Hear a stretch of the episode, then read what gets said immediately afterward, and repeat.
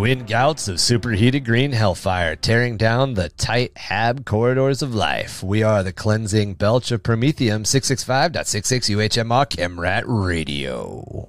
Coming to you live tonight from Bexy's Flackenjack. And check, fellas. Just saying. Good thing we're looking at decent weather all week, as the four-armed emperors have grown a little restless once again. With sightings of giant rats in the thermo districts, it looks like it's time to dust off your hardware and get extermination season started all over, boys. Gotta love the creds for heads program.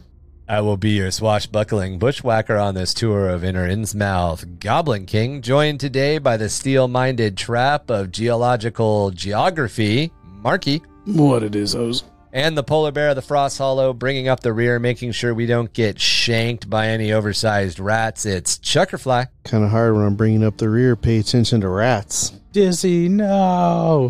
that's that's exactly what comes to mind when it's like not getting shanked in the back. It's just Dizzy getting fucking penetrated by a ara- arachnid. By, by a four-armed emperor. Yeah. Yeah, exactly. Speaking them, of emperors. Them long claws.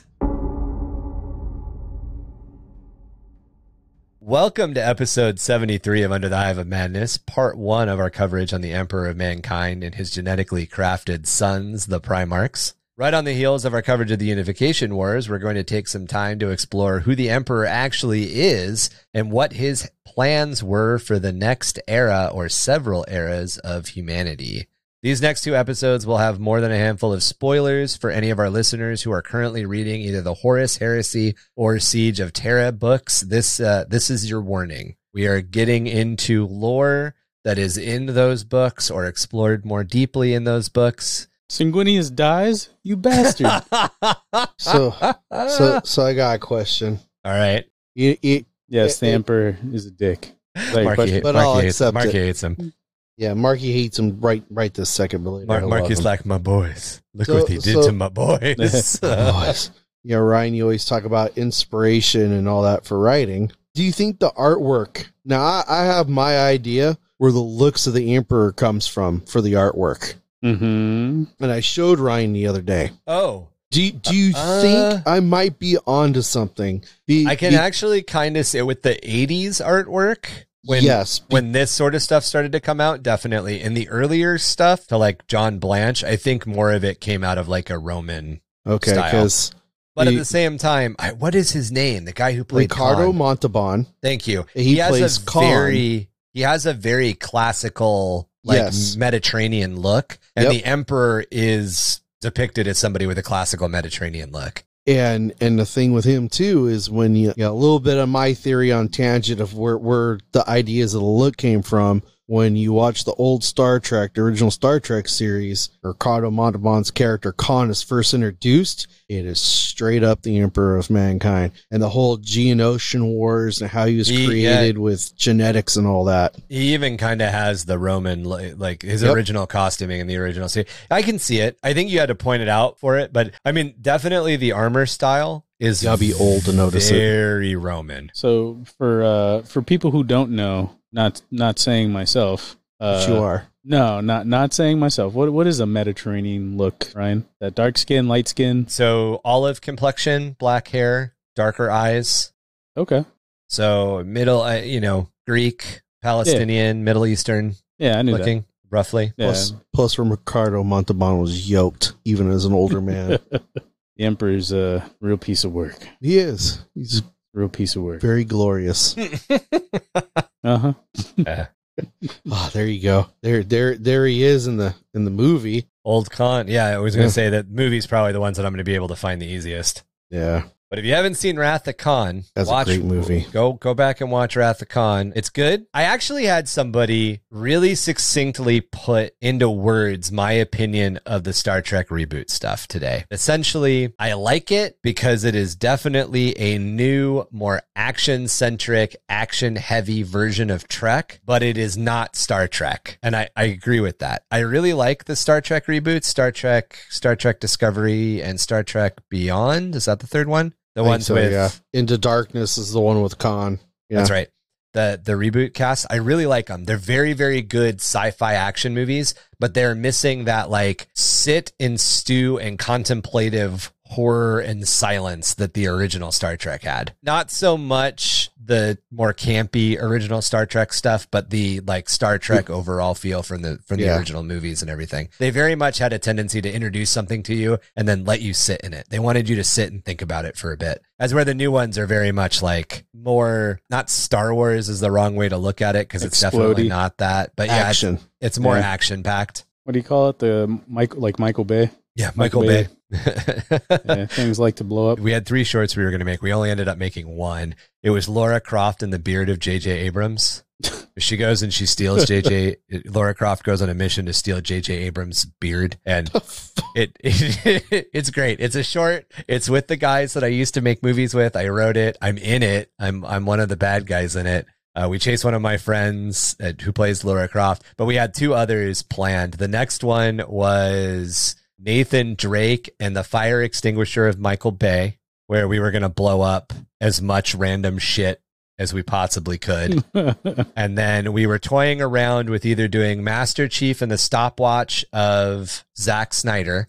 So everything would have been in slow-mo for no fucking reason. So so in the in Lara Croft and the Beard of J J. Abrams, there's a lot of lens flares. That's the gag. That's the running gag, is there's a lot of lens flares. But it's an action short. You know, it's like a two-and-a-half-minute action short. Yeah. But there's just lens flares for no reason. And then the other thing we were toying around with was, uh, I cannot remember the other hero. It was another, it was another like video game hero. But the item they were going after was the boots of Tom Cruise. And the gag there would be that, like, no matter what, they'd always be running. Because if you watch a Tom Cruise movie, he's always fucking running. Yep. Tom Cruise stands still and delivers the line, or he's fucking running. There's no in between. That's funny. Anyway, so we made J J. Abrams, or we made Lara Croft and the Beard of J J. Abrams. Um, I'll, I'll link it in our Discord for our listeners. For those of you who might be listening to the episode, you can either join us on Discord to figure out where that video is, or just go to YouTube and search Lara Croft and the Beard of J J. Abrams, and it'll come up. You'll see me as a bald thug firing a shotgun.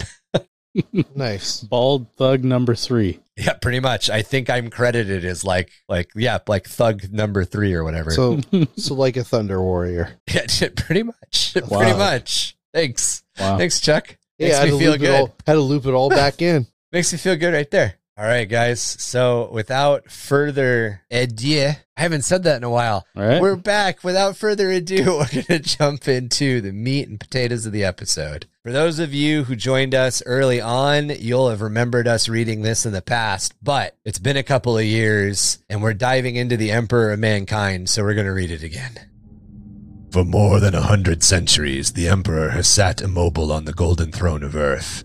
He is the master of mankind.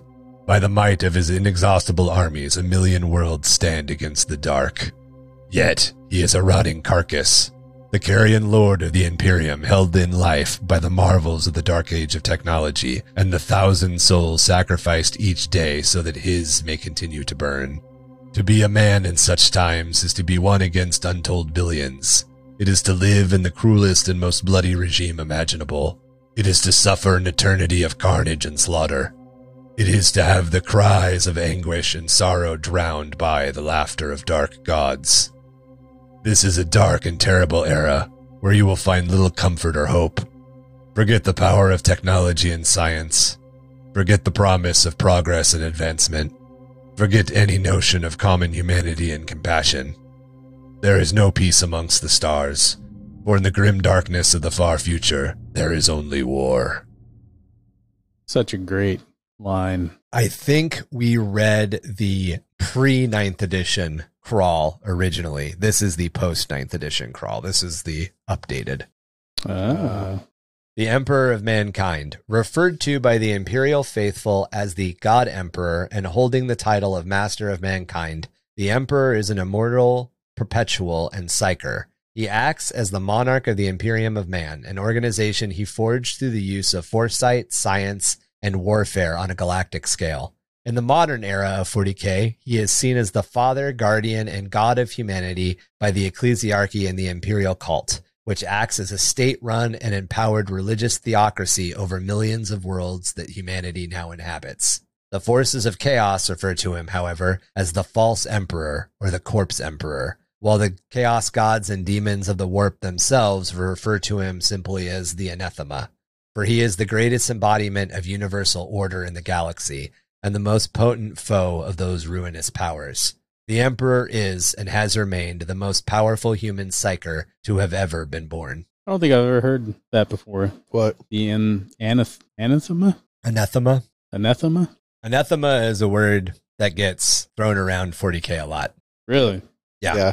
It's a lot of novels. Anathema. There's the Ameth blades or Amanth blades, which I know Erebus has one. I think somebody else has one too. But anathema is the exact opposite of you, essentially. Hmm. So uh, if a paragon is the highest order something can be, the anathema of a paragon would be a demon and vice versa. Okay, I got you. That's why he holds the dark at bay. Yeah, he's he's essentially, he's like oil to their water. Right. He is the light and knows it and didn't want to be worshipped. Just saying. Or did he? Or was did it not. All planned, Chuck? Was it all planned? I mean, I mean, he is all seeing and knowing. I wouldn't say that. Can we get our tinfoil hats out? If he was all seeing and all knowing, why didn't see? Why didn't he see that blade strike come from uh, come from Horus? Maybe he maybe did. he did, and he specifically had to stand where he stood, or Sanguinius would. Oh wait, spoiler alert! Where's this? Where's the sad violin sound? Not for Sanguinius. Like, like if you're if my if boy, you're, they killed my boy. Like if you have the foresight to see that he has a choice. Yeah, and he we'll, had we'll to choose in. a specific way. We'll get into it. We're gonna get there. He's gonna dig into it. The true answer is the Emperor. Like a lot of things in Warhammer forty K, and this is this is a conversation that we've had a lot on the podcast. It's a conversation yeah. we have a lot in our community. A lot of the stuff in Warhammer forty K was written specifically open ended. So yep. when they go back and they fill in details and they expand on something, there's a huge gut reaction to be like, oh, I can't believe they retconned the lore. They didn't retcon the lore. The lore that you think existed had not been written, and the community had filled it in. And then the company has gone back and expanded on it. And in some cases, it lines up with what the community has been theorizing for years. And in other cases, it doesn't. But forty K, not forty K, Games Workshop very, very specifically wrote as loose of an outline as they possibly could. And then they constantly kind of go back and fill it in. And the main mechanism they use to write this way is that they present all of the lore of the Warhammer forty K universe from the perspective of the imperial propaganda machine, which is feeding it to the citizens of the Imperium. It gives them this big get out of jail card, uh, get out of jail free card when they need to use it, because they can basically go, well, of course, it was just imperial propaganda. We're now telling you more of the details because now more has been discovered. But the reason it used to be said this way, it was imperial propaganda. And give me more of that Kool-Aid. Yeah. And this is one of those episodes where we are going to peel back a couple of layers of imperial propaganda, because as we stated up at the beginning of the episode, again, I guess this is your, your second spoiler warning. A lot of this lore is being written as we're recording this episode, meaning that a lot of the end books of the Horus Heresy are coming out and the Siege of Terra books are being released around the time that we're recording the episode. If you're coming to us a couple of years from now, welcome, catch up. We've we've done a lot, and I'm sure we've done a lot more. A lot of the things that we're peeling back now are fresh-ish. You know, they're only a couple of years old. Strap in, strap yeah. on. Tune out. What did they used to say in M T V? Strap in, shut up, tune out, whatever it was. Oh man, I don't remember. It's been a minute. It, yeah. I just I just remember, I can't remember her name, but that one V J was hot. Carmen V J? Electra? Oh no, she's she, she that goes without saying. No, there was another one. Is there that one of those things where like if you don't know what it is, you can't afford it? You, you don't V J? Know what M T V uh, video jockey. You ever instead hear of, of D- M T V? Instead of disc jockey. I'm talking about M T V. Now we're on a tangent, but old M T V. I mean, Back I didn't have cable videos. When I was a kid, so I only got video a jockeys. What what is that particular? Instead of a disc jockey, yeah. So instead of having, you know, like a like a D J on the radio, we're like, yeah, that was Shaka Khan's hit song. Shaka Khan, love love in November. Next up, we've got Motley Crue's Live Wire. These are two bands that never would be put together, but right. It doesn't matter. So a V J would essentially come on like every five or six videos and be like, yeah, these Did are the top know? five videos, blah, yeah. blah, blah, that hit the charts and yeah. blah, blah, blah. Yeah. We'll yeah, now exactly. be watching Backstreet Boys. Now, oops, I did it again. Or that might be Britney Spears or something. That's Britney Spears. Okay, yeah, yeah. Uh, whatever oh the whatever God. the hell is the Backstreet Boys. Now we're going to listen to the Backstreet Boys hit song, Britney's Back, Bitch. Or, didn't she have a song like that? Yeah, something. Oh, man. That's All funny. Right. Okay, you know, I didn't know. Mixing I didn't know they called up our them. pop artists from the late nineties there. Oh, my God. And now be... for Avril Lavigne's hit song, Ba to the Wah to the Wiggity Wiggity Diggity Zag Ziggy, or whatever the fuck the name of that song was. No, uh, not back to our P J, Ryan. That's right. Our podcast jockey. Right. I love it. Perpetuals, as their name implies, are members of a mutual branch of humanity that are superhuman in ability and immortal. Some were born as perpetuals, while others were granted these powers through genetic manipulation and advanced technologies. Both the Xenos Alliance, known as the Cabal, and the Emperor of Mankind are known to have created several perpetuals. They are able to survive dismemberment, suffocation, decapitation, and even disintegration by either energy weapons or, in some cases, planetary re-entry. Their bodies heal at an extremely high rate due to their cellular regeneration. This also acts to keep them from aging. Now, and to specify, it says keeps them from aging, but obviously they're not babies in diapers. They probably get to like twenty-five, thirty-five, and that's where they appear to physically stop aging. They don't age past whatever prime is considered for their species or their Yeah, planet. They age to like their peak performance, and then they right. kind of stay there. This is what top performance looks like. Toward the end of the Unification Wars, the Emperor, with the aid of Malcador the Sigillite, Erda, and the geneticist Amar Astardi, created artificial perpetuals to guide humanity throughout the times of turmoil to come. This was named the Primarch Project and led to the creation of the twenty Primarchs and later the Space Marine Legions. Amar Astardi was the first director of the Imperial Biotechnical Division and gave her name to the project of creating the first Space Marines, the Legios Astartes. Actually, I thought that was kind of cool. That's somebody's last name. That's Astardi. Usually how things work, too, with scientists. Yep. Yeah. Totally makes sense. Dude, now, so that's newer, at, by the way. That's that's one of those, like, newer oh, okay. lore. So I looked at, yeah, because, you know, they didn't have Amar Space Marine. That created the in the nineties. Back before the I P yeah. was finalized, there was not a Mar Space Marine. I like that, but I, I kind of want to go back and read that in the Rogue Trader book, right? Uh, oh, damn it! I forgot my thought. What were we talking about? Perpetuals, uh, naming stuff after yourself. How damn, great the Emperor is. Damn it! I lost it. Yeah, we weren't talking about that. Uh, Amar Astardi was the first director of the Imperial Biotechnical Division and gave her name to the project creating the first Space Marines. Maldacor. It had something to do with, uh, I was going to lead it with something else, but the being able to create perpetuals. Right. Okay. But only doing it to like a certain degree. Like if you can create something that could live forever, why not? Why wouldn't you create more? I guess.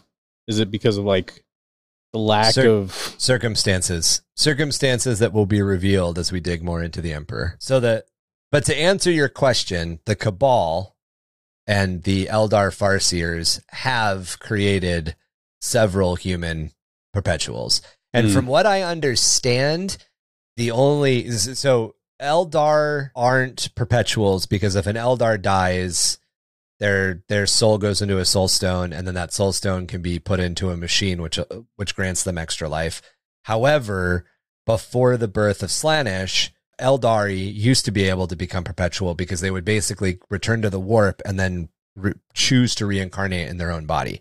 So they lost the ability to be perpetuals when Slaanesh was born. Um, I don't think we have enough. That's tough. Lore. That's a lifestyle they chose. Yeah, it's tough. I don't think we have enough lore to suggest who might, who else might be perpetuals. But for the context of this episode and the context of this information, as far as humanity knows, the only race that can be perpetuals is humans. Yeah, too much fucking. Like I said, I think from a with, with wider universe, I think we talked about this in the last couple episodes. From a wider universal perspective, I believe perpetuals can be born to anything. Um, I believe there actually have been, I think there is an orc. Almost like blanks where they, they, think, they're just born. Yeah, they're just born. Just I think there is an orc perpetual. I can't remember his name, mm. but there's an orc who's died like ten times and just keeps like coming back for some just reason. Just keeps coming back because he wants to. Yeah.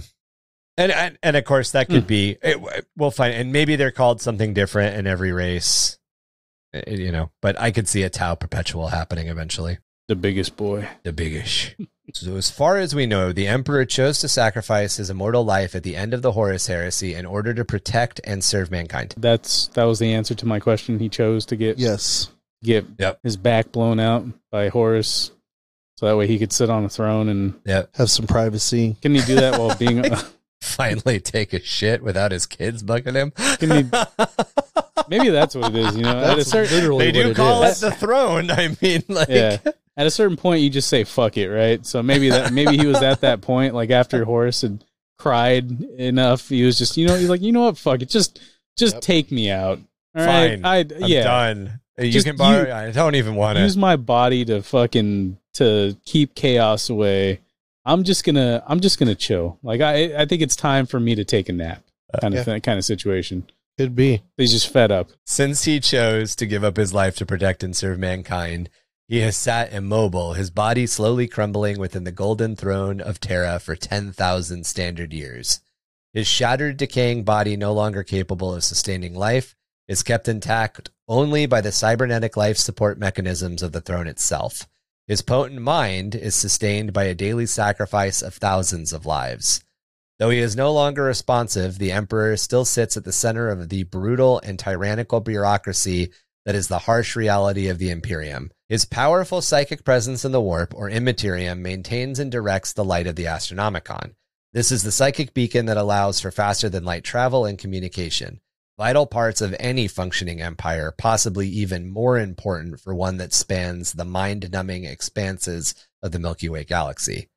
It is in the maintenance of this beacon that the life force of one thousand psychers is slowly drained away every day, so the Emperor can maintain the mental strength needed to sustain the light of the Astronomicon. The High Lords of Terra rule in his name only, guiding the innumerable cogs of the Adaptus Terra, Adaptus Mechanicus, and Adaptus Ministorum. So the the, the little Emperor's tithe thing, where like he has to take the thousand psychers on the black ships and blah blah blah, sacrifice them. Well, how do they know that that was needed? Like, is that like one of his di- like his dying sentences of make sure you sacrifice a thousand? I thousand imagine trial and as- error. They probably had enough psychic prisoners following the Siege of Terra that they. Well, I so I think it's twofold. I the they haven't written choir. That yet. The right. choir of the, well, they have written some of it. So the choir of the Astronomicon has existed since I think second or third edition. And the choir of the Astronomicon is a thousand psychers that, you know, I think it, it might be more than a thousand psychers. It I might think, be ten thousand psychers yeah. that accompany the Emperor. They're not in the throne room. They're essentially in a chamber above the throne room that the right, beacon right. is filtered through. And I think the way that it's been described in novels is more along the lines of a thousand of those guys die every day. And yeah. they're burnt out. You know, their life essence is essentially burnt out because the Emperor feeds on it. So they found out, you know, well, we, let's just say we had thirty thousand guys that worked in the choir of the Astronomicon, and it's been thirty days, and now there's ten thousand. So he's essentially like a rechargeable battery for yeah. the Astronomicon. He, his so body just... is the battery, and those psychers that are being sacrificed are essentially recharging his psychic energy to keep the Astronomicon lit. Right. Is kind of what's going on. And yes. originally, you had to be an astropath to be in the choir. And now you just have to be a potent enough psyker, because they now understand that proximity of a powerful psyker is more important than training in the astropath in, in yeah. astropathy. Are, are you now? Are you going to touch on? See, this is why I hate. I stopped reading the the novels. Are you going to touch on uh, with one of these episodes of uh, who was supposed to actually sit in that throne? No, it wasn't the Emperor. We're not going to talk about the Ember, the Emperor's Webway project, and the Golden Throne in this. In either of these episodes. Uh, well, okay. I take that back. If you would like to, we can talk about it next episode. But I okay. I meant these more to be like an introduction, introduction to the to Emperor okay. and gotcha, then a gotcha. conversation about the Primarch. Yeah. So I don't, I don't mean to play the, the what if and the, you know, devil's advocate and the, you know, just please, be the, please do the douchebag that asks the stupid questions. But you know, that's kind of who I am. It's what you're here for. So, that's what we hired you for. It really is. Yeah. it's it's really what I'm here for. So when everybody listens to this and they roll their eyes and they're like, Marky, shut the fuck up, dude. Please, like no, Jesus Christ. I love when your we cast, questions. When we cast for Marky, when Marky and I sat down yeah. and we're looking at all of the people that were applying for the role. Yeah. Ryan Artie's trying to re replace trying. me with Emmy. And I was, I had to put a stop to that. I had to be like, Emmy, you can't be funnier than me. All right, this needs to stop.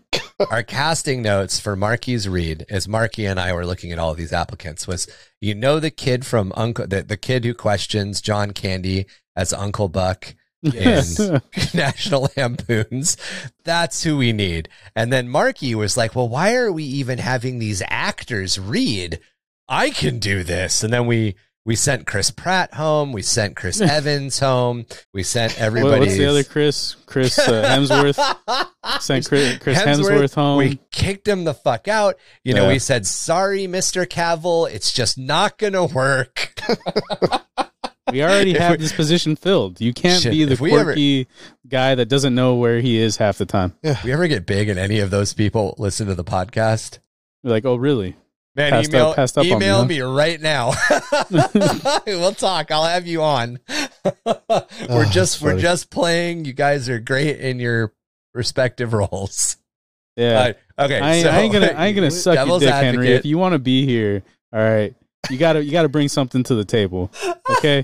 I'm not here. I'm not here to be like, oh, Henry Cavill, please. No, hell no, Henry. What do you but, what do you have to bring? What do you, what? But at the same time, at the same time, Henry, if you're looking for like-minded individuals that you, put yeah. lore above you, yeah. fucking rewriting for content, we put lore above rewriting for content, and yeah, we will gladly say, yeah. pitch. Yeah, you just can't be funnier than me. Horrible Underhive stories. I know the bar's really low, but Netflix. You can't. You can't be funnier than me. I'm sorry, Henry. It's just not going to work out if that's the case. Just everything uh, else can be better, just not funnier. That's right. Yeah, you're we're already, also, we're you're also already gonna. We're also going to dunk on Custodes a lot, so just oh, yeah. You're already you're already a beautiful human being, all right? You can let me have the small thing that I have, which is being a snarky little which asshole. Is, which is telling dick and asshole jokes exactly. on a podcast. Yeah, Got no it. one no one can do it like me. Uh, so so what was your so what uh, was your devil's advocate? Oh, yeah, yeah. Anyways, uh to get back to to circle back to my my original point, if uh If the emperor wasn't originally supposed to be sitting on the throne, and he could essentially be, or created a device, or engineered a device, or he created cre a being to sit on the throne, right? Why? Why? Why did he choose to get stabbed in the in the face by Horus when he could have essentially created because something else to be the Astronomicon? To, to save when we humanity. get when we get when we get into the Primarchs, is it like a Jesus thing? Like sacrificed himself so that way he could kind kind of there. There's a lot of parallels between the just religion biblical. In yeah. It all yeah. it all goes back to, you know, and forgive me for being this way, but I am a father. When your kids that should know better should do something and they don't, you gotta do it yourself. Like say, take the trash out. I don't yeah. think that's a father thing. I think that's an angry old man thing because nope, I do that nope, at work. No, nope, nope. There, I'm sure there's fathers that'll be listening. And you finally it's, get to that point where you just say, fuck it. Fuck it. I'm doing it myself. Yeah. There you go. To answer your question a little bit more succinctly, the emperor created tools to help him along this path. And those tools, the, the perpetuals that he created are the Primarchs. He created a thicker chest plate. Right, are the Primarchs. Um, the Primarch who is supposed to sit on the Golden Throne wow. was no longer able. And the Golden Throne wasn't supposed to be sat in constantly. It was actually yeah. supposed to kind of trade off between three individuals. One of those individuals is Malcador. One of those individuals is the Emperor. One of those individuals is one of the Primarchs, and we'll name him in the future and talk about him when we get there. The other thing that was happening, or the next step that was happening, and this is... This happens during the Great Crusade, and we will definitely touch on it as we continue with this ancient history stuff that we're talking about. But the there was a webway portal on Earth. The old yep. ones had built a webway portal on Earth, and it connected to the webway. And the Emperor knew this because, and we'll actually reveal this in a couple of minutes, the Emperor had traveled to another planet during the Dark Age of Technology and found another webway portal and had entered that one and had made it back to Earth. So the Emperor knew of the webway, and he knew that a portion of it was mappable. And his plan was to stabilize the webway portal that was on Earth, and then start to stabilize the webway in close proximity to Earth, so that humanity no longer had to use warp drives in the Geller field for all of their travel. Yep. That was the next portion Step. of the plan. And what happened essentially was a bunch of kids somebody who shall remain nameless until we bring him up decided that he absolutely had to tell his dad that his brother was being an asshole and fucked up the webway portal really bad, allowing a bunch of demons to flood into the Imperial Palace, which caused the custodes to essentially have to secure that webway portal. And then it meant that somebody, in this case Malcador, had to immediately sit in the Golden Throne and start powering it before it was done. So it's was, a mixture. It's a mixture of it wasn't finished and it okay. wasn't occupied by the person who is supposed to be occupying it. It was a and, victim of circumstance. And yes, and there was a lot of dad, dad, dad, dad, dad, dad. You need to. Dad. You need. I had you need a lot to know of that now. Today. You need to know now. You need to know now. And then it's like it's like Stewie saying "mom" a bunch, and then Lois being like, yep. "What?" And Stewie's like, exactly. "I love you," and Google giggles and runs away. Exactly that, but instead of mom, dad. Yeah, it was, yeah, it was dad instead. Yeah, there's definitely points in my life, uh, like today, for example, where I just wanted to tell everybody to shut the fuck up. So you get it. So, yeah, yeah, one hundred percent. I get it. I get it. So she, I, I also get why why he got his cheeks clapped by Horus now. It was shaking. Just like, you know what? Just, dude, just just fucking take my life. Like, just do it. Like, if you were... Like, oh my God, man. If, if having to deal with all of your little shitty, shitty emotions wasn't enough, now, now, now it's like... You, you nailed dude. it. Yeah. Y'all are a bunch of all bitches. Right, so anyway, Ryan, sorry we, we got you on that tangent. So the Emperor still guides his Imperium using the psychically reactive divination tool known as the Emperor's Tarot, or at least some claim he does. Selective and especially attuned psychers are used to consult the tarot in attempts to glimpse the future of the Emperor's will. It is also said that he remains locked in a constant battle with the Chaos Gods deep within the warp, his efforts keeping them from any further intrusions into the material universe. His vigil is never ending, and it safeguards the continued existence of the Imperium of Man and the teeming masses of humanity that call it home. Mankind's collective belief in the Emperor's divinity, reinforced by the Imperial Creed, is their greatest protection against the ruinous powers of chaos. As it has been uttered on the lips of even those with a tenuous grasp of faith for the last ten thousand years, the Emperor does in fact protect. Is he like an antivirus? Like if we're going to like make a analogous statement about it, uh, yeah, would I guess. It be like he would be like an antivirus? In a way. It's also a psychic feedback loop. So as against the Emperor's wishes, as Levitica Divinitas is, or Divinitas was, that's the, that's the document that the Imperial Creed is based on. The psychic belief. Is that like the Constitution? He, it's the, no, it's no. the Bible. It's oh, okay. that one of the Primarchs wrote. It wasn't oh. written by a Primarch. Well, it was written by a Primarch. It, it was written by a Primarch, but then it was greatly rewritten by the first saint of the Imperial Church, New which Testament. Is the Remembrancer. Um, oh, yeah. Keener. Keener rewrote large portions of it. Uh, but basically, as much as the Emperor didn't want anybody to think of him as a god, humanity's beliefs and humanity's emotions ripple against the warp constantly, almost as greatly as Eldari emotions ripple against the warp. So the fact that enough people have faith in the Emperor actually allows or creates a psychic feedback loop, which feeds into the Emperor's power and allows the Emperor to continue to be the Emperor. It's almost like or, Wa, Wa energy in a yes, sense. Or the chaos demon or chaos god that has replaced the Emperor is continuing to, and that's the thing with a lot of this stuff. As far as the Imperium is concerned, the Emperor is still alive and the Emperor's will is still exerting itself through the Immaterium. As far as a lot of heretics are concerned, and heretics being people who don't believe, the Imperial Truth one hundred percent.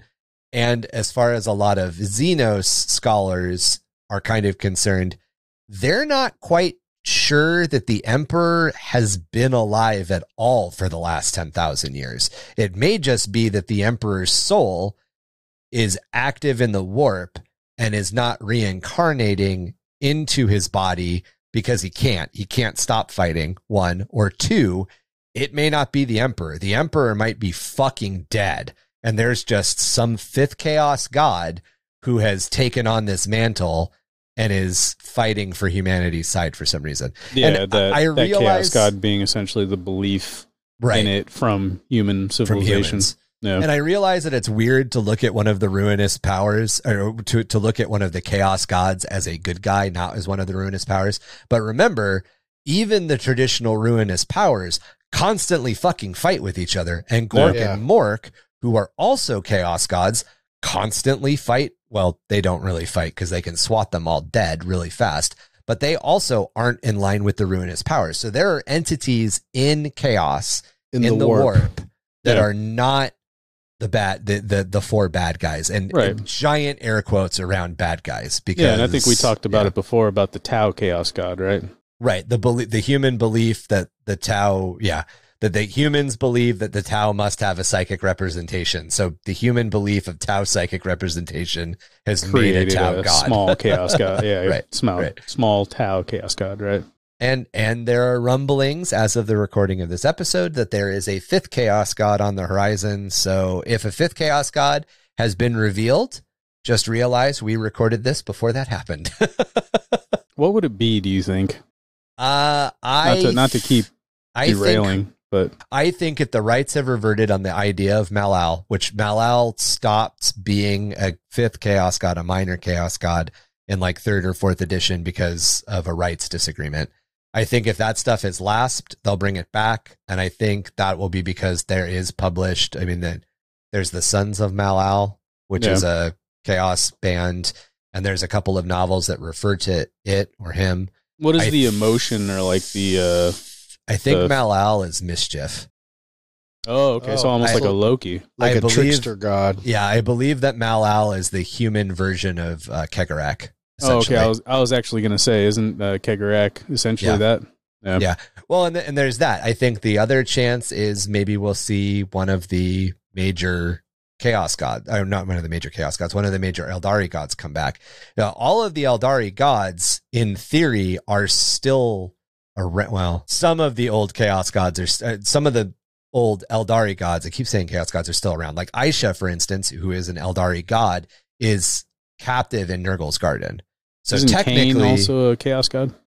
Uh, yes, like the but avatar as far as we're aware, Khaine is destroyed, and that's why they have to use a summon shard. The avatar of Khaine. They have to use uh, a shard of Khaine to bring him back. But I could see Khaine coming back as well. I could see Asurion, who's the leader, come back. The major Eldar god. Mm. Um, I, but at the same time, I, with, you know, keeping my tinfoil hat on for a little bit longer here, or not Asurion, Asur, Asurman, Asurion. I, one of them's the hero and one of them, one of them is the god. And I, I have the names crossed in my head, I'm pretty sure. Anyway, putting my tinfoil hat back on for a minute, I also would not be surprised if they do reveal lore-wise that the Emperor is dead. And that the Emperor is another chaos entity. Essentially, his, bo- his body, his physical body is used as a battery. His soul is passed on to the warp or passed on somewhere, fighting the gods yeah. or something, right? And then there's some other figure yeah. that is posing as the a chaos god that is... Yes, essentially. Like yeah. he's he's in the warp, or maybe he's even been reincarnated somewhere already. Oh. And is already tinfoil hat is still very securely on. An interesting story element would be a splinter empire rises in the Imperium Nihilus, led by a very charismatic, incredibly powerful psyker who is actually the fucking Emperor reborn. What if but, that's what the Tyranids are running from? That'd be fucking dope. But, that would be that would be awesome. Right? But nobody in the Imperium believes this other empire. That would be yeah, that a would be the very, thing. very interesting story beat. I don't know if it had happened. Yeah. Um, oh, they probably could be. Because G W likes it, to ride, you well, know, human when, human dick. So it's hey, like, and that's when that's when the other loyalist Primarchs come back and they're yeah. at no, his now, side. Now he has twenty daughters, and the because of you know how the world is nowadays, he has twenty daughters that are that are three times as powerful. Or just the two lost. Well, no, no, no. He recreated them because he has to create them better, right? That's what he did with the, with the Thunder Warriors. So he has to he repeats his. You know, the way he, the process. Yeah, he so, repeats the process. So we have the, the so we have Primaris. So we have the Secondaris Marines. Yeah, that are the the sons or maybe even the daughters, because you can't create, you know, male male gene seed from a female or something. I don't know. Yeah. Just to get into it, it's it's a he's reborn as a female emperor, has twenty femple Primarch daughters. Whatever, or if there's a Mar- female Marky, equivalent to the Primarch, Marky, and then they have Marky just wants the female Space of Marines. It's fine. That are that are all overpowered. That are pushing the Tyranids into our known yeah. universe. Mark, that's, you, that's the one I'm talking about. Are you right happy? There. Did you hey, want to see your Empress yeah, of Mankind? That's the one. Is, that's all you wanted. Yeah. Where are your hands? Show me your hands. I'm all about it. It's under this pillow.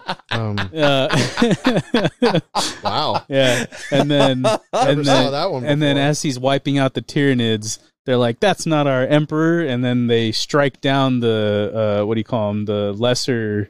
Male Space Marines, and now, yeah, you know where I'm going with this. Mark, Marky is one hundred percent doing the like the Jeep is stopped on the tracks in Jurassic Park, and yes. Ian Malcolm is flirting with Ellie. I can't remember her last name in the Jeep, and and and and he does the man create or wait no he, the flirting is done. Yeah, so oh, man creates, I've already dropped the little droplet of water. Droplet of water. Yeah. God creates dinosaurs. God destroys dinosaurs. God creates man. Man destroys God.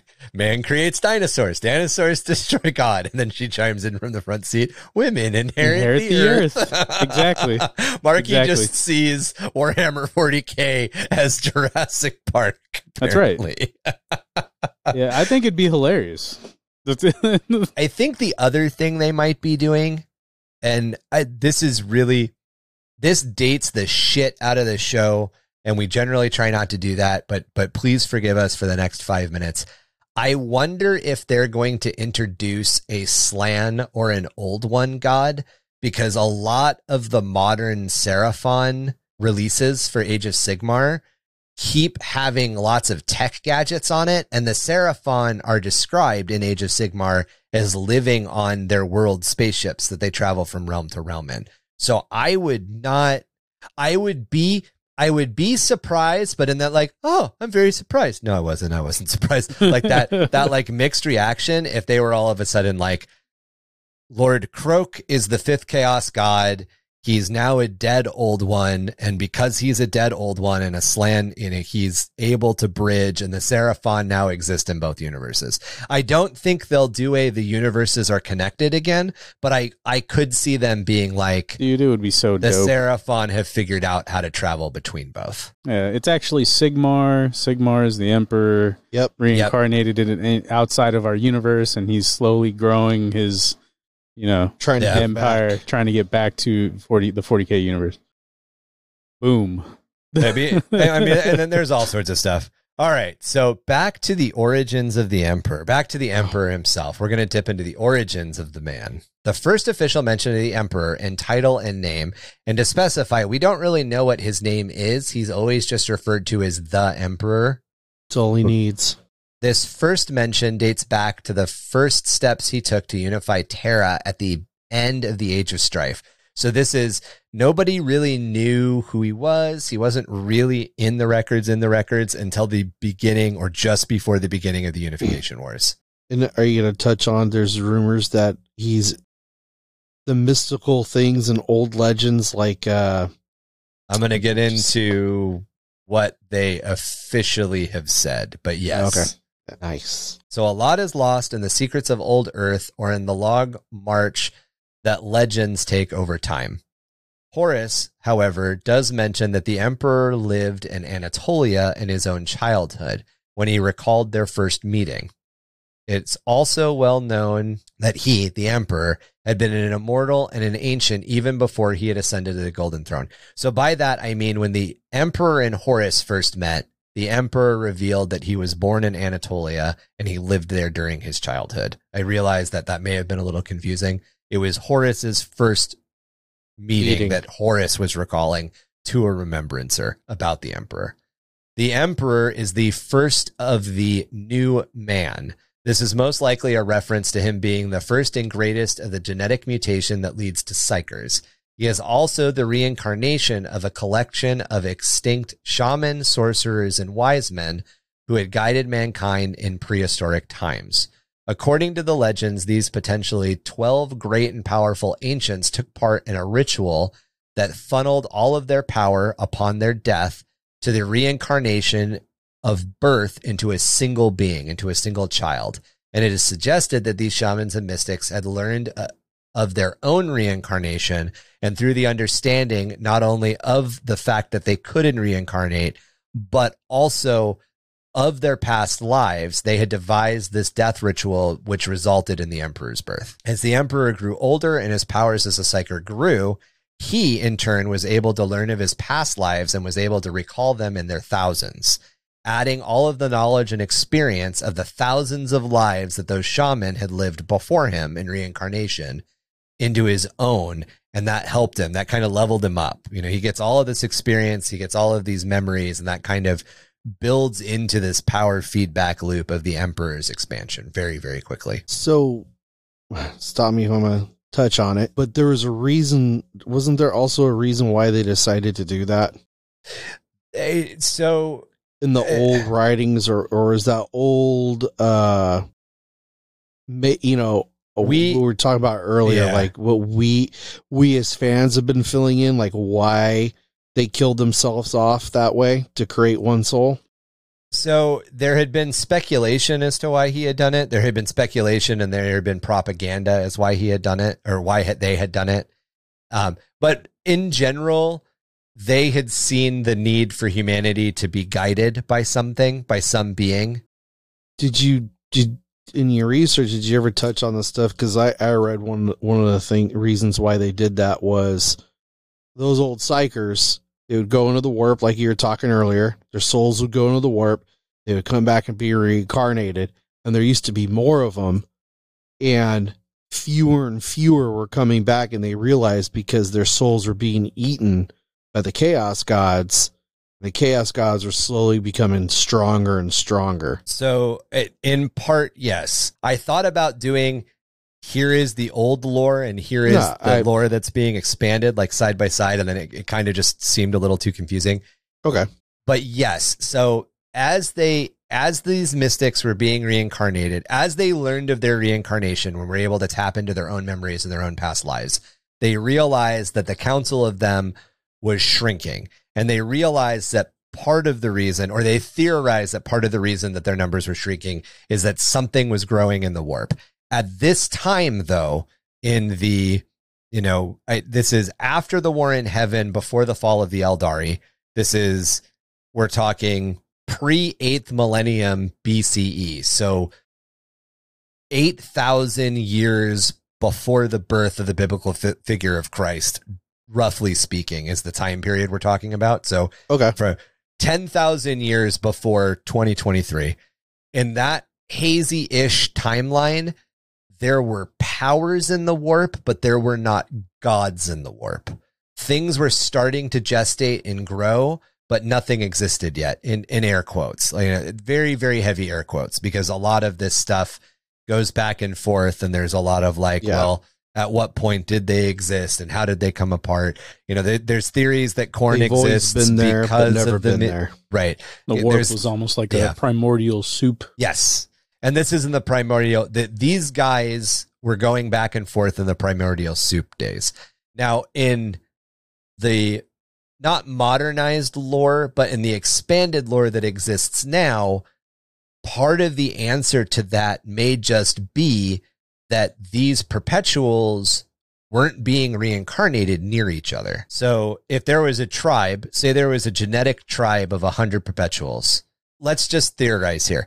As there were twenty tribes that lived in the Tigris-Euphrates River Valley, the cradle of civilization in air quotes, as the elder members of this tribe died, there are only twelve tribes. So the likelihood that babies will be born to one of the twelve tribes and will be a reincarnated mem- member is greater.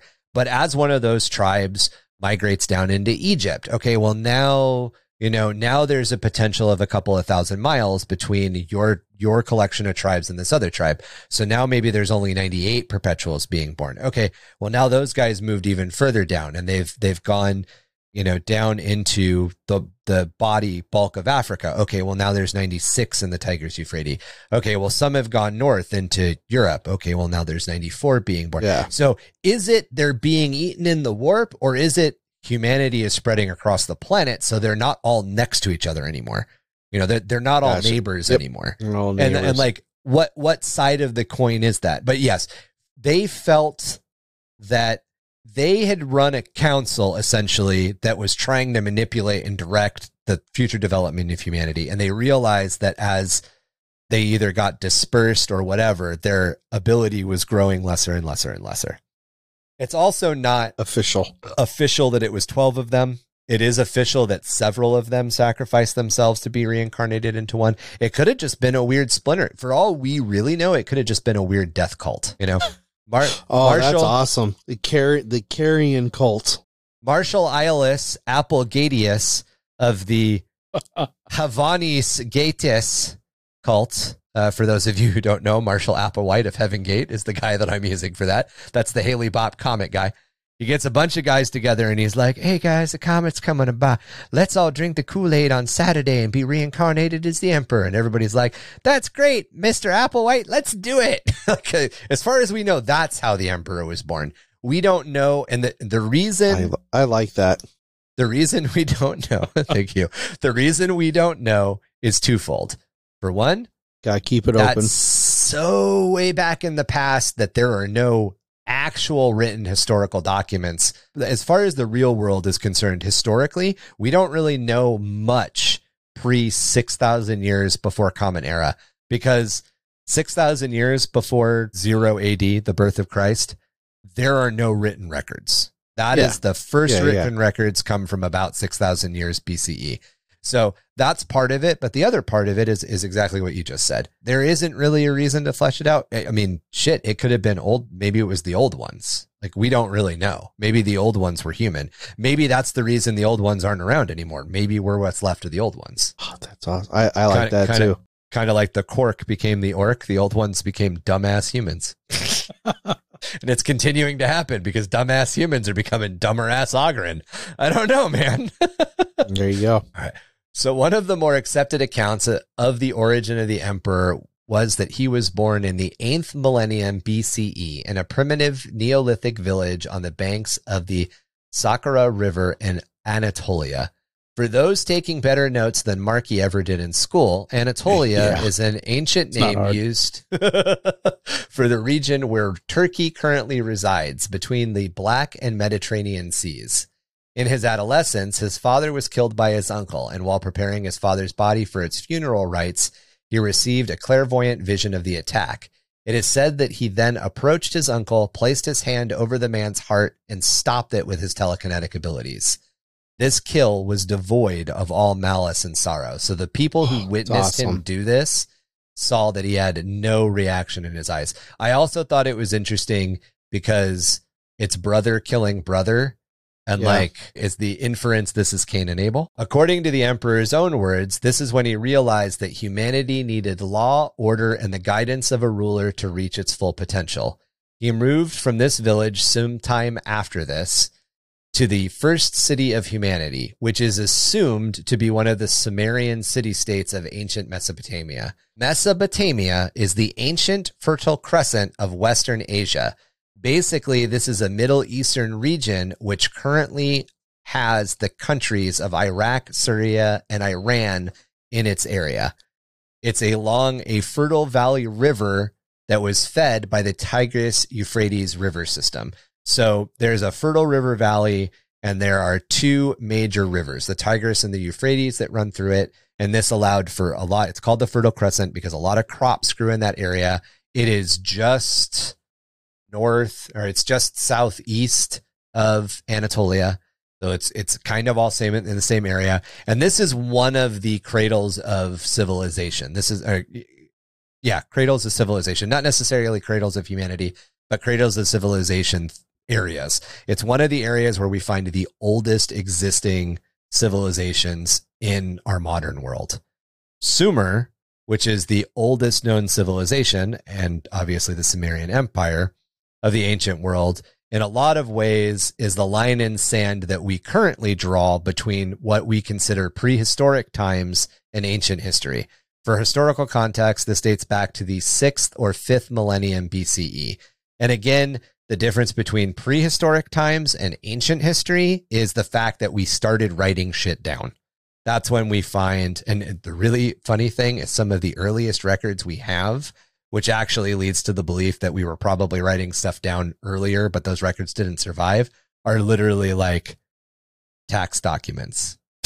They're like, they're lists of stuff that people owned that was being traded and how much other people owed. It's not like ancient wisdom. It's literally like, Bob owes me thirty-five dollars for ten barrels of grain I gave him last week. Give me week. my fucking money. Right, it's always been about money. Uh, yep.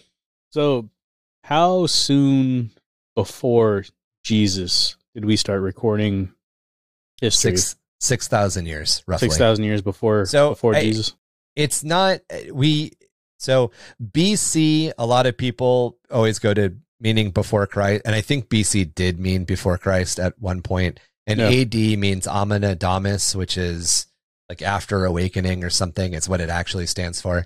Mm-hmm. However, more contemporarily, and this happened like thirty or forty years ago. It's really funny that people still argue about it being the new thing. This happened several like decades ago, but a lot of the scientific community moved to B C E, which is before Common Era, which is essentially, if you, if you look at year zero as being the birth of Jesus Christ, B C E would be the time before the birth of Jesus Christ. And that's just become like a weird way to demark history, mm-hmm. because there are Roman records that suggest that there was a person, there, there are Roman records that there was a person named Jesus. He did cause a bunch of havoc and he was put to death. So we know that. And that's something that can sync up essentially apocryphal texts with written history, and apocryphal being like stories that allude to things happening. So the Bible is an apocryphal text. That Bible is a collection of things that may have happened. Hippocrates is a collection of things that may have happened.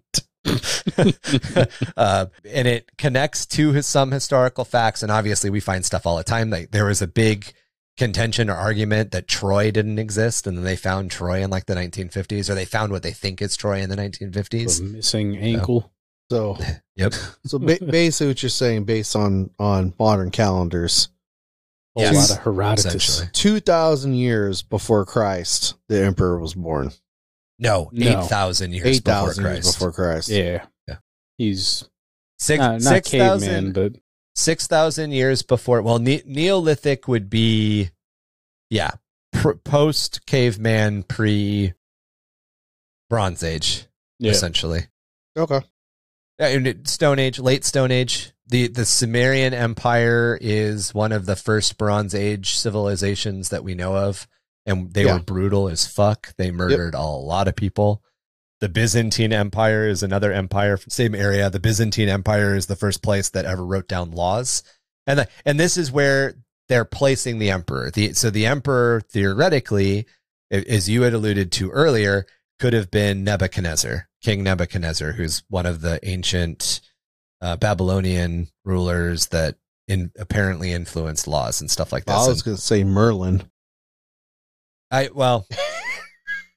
It's just yeah, stuff I, I've I've I've read before. It's always so the, they, the mysterious legends, men, the the men of power, all the weird wizards well, and Rasputin. things like that. Always, it's it's the emperor. We'll get into that. We'll we'll, we'll touch on that in more of a concept than an act. Like I'm not going to give yeah, names, yeah. but we'll touch on it in concept. So for thousands of years. Between this move and his efforts during the Unification Wars, so between when he moved to the Sumerian Empire and the Unification Wars, the Emperor guided and watched humanity, taking on the guise of a large number of historical figures, always aware of how human nature was acting to feed the growth of the chaos gods deep within the warp. His guidance overall sought to promote peace and harmony on old Earth. His hopes lay in curbing the growth of the ruinous powers. Although he was the most powerful Psyker and Perpetuals, he was far from alone, and he kept a council with the other Perpetuals for a time. As an example, he traveled with Olivia Sureka, another Perpetual, to the night world of Moloch during the Dark Age of Technology. This was a one-way trip. It was the one-way trip I mentioned earlier. There he discovered a warp gate, which granted him access to the realms of chaos, which he entered. Legend says that there he forged an unknown bargain with the chaos gods, which imbued him with new powers and even greater knowledge, some of which he would use later in the creation of the Primarchs. He left Sureka behind to guard the gate on Moloch until his plan for the future would reunite the planet with the Imperium of Man. There is no official record of how the Emperor got back to Old Earth, as the trip to Moloch happened early enough in the Dark Age of Technology that it was essentially a one-way trip.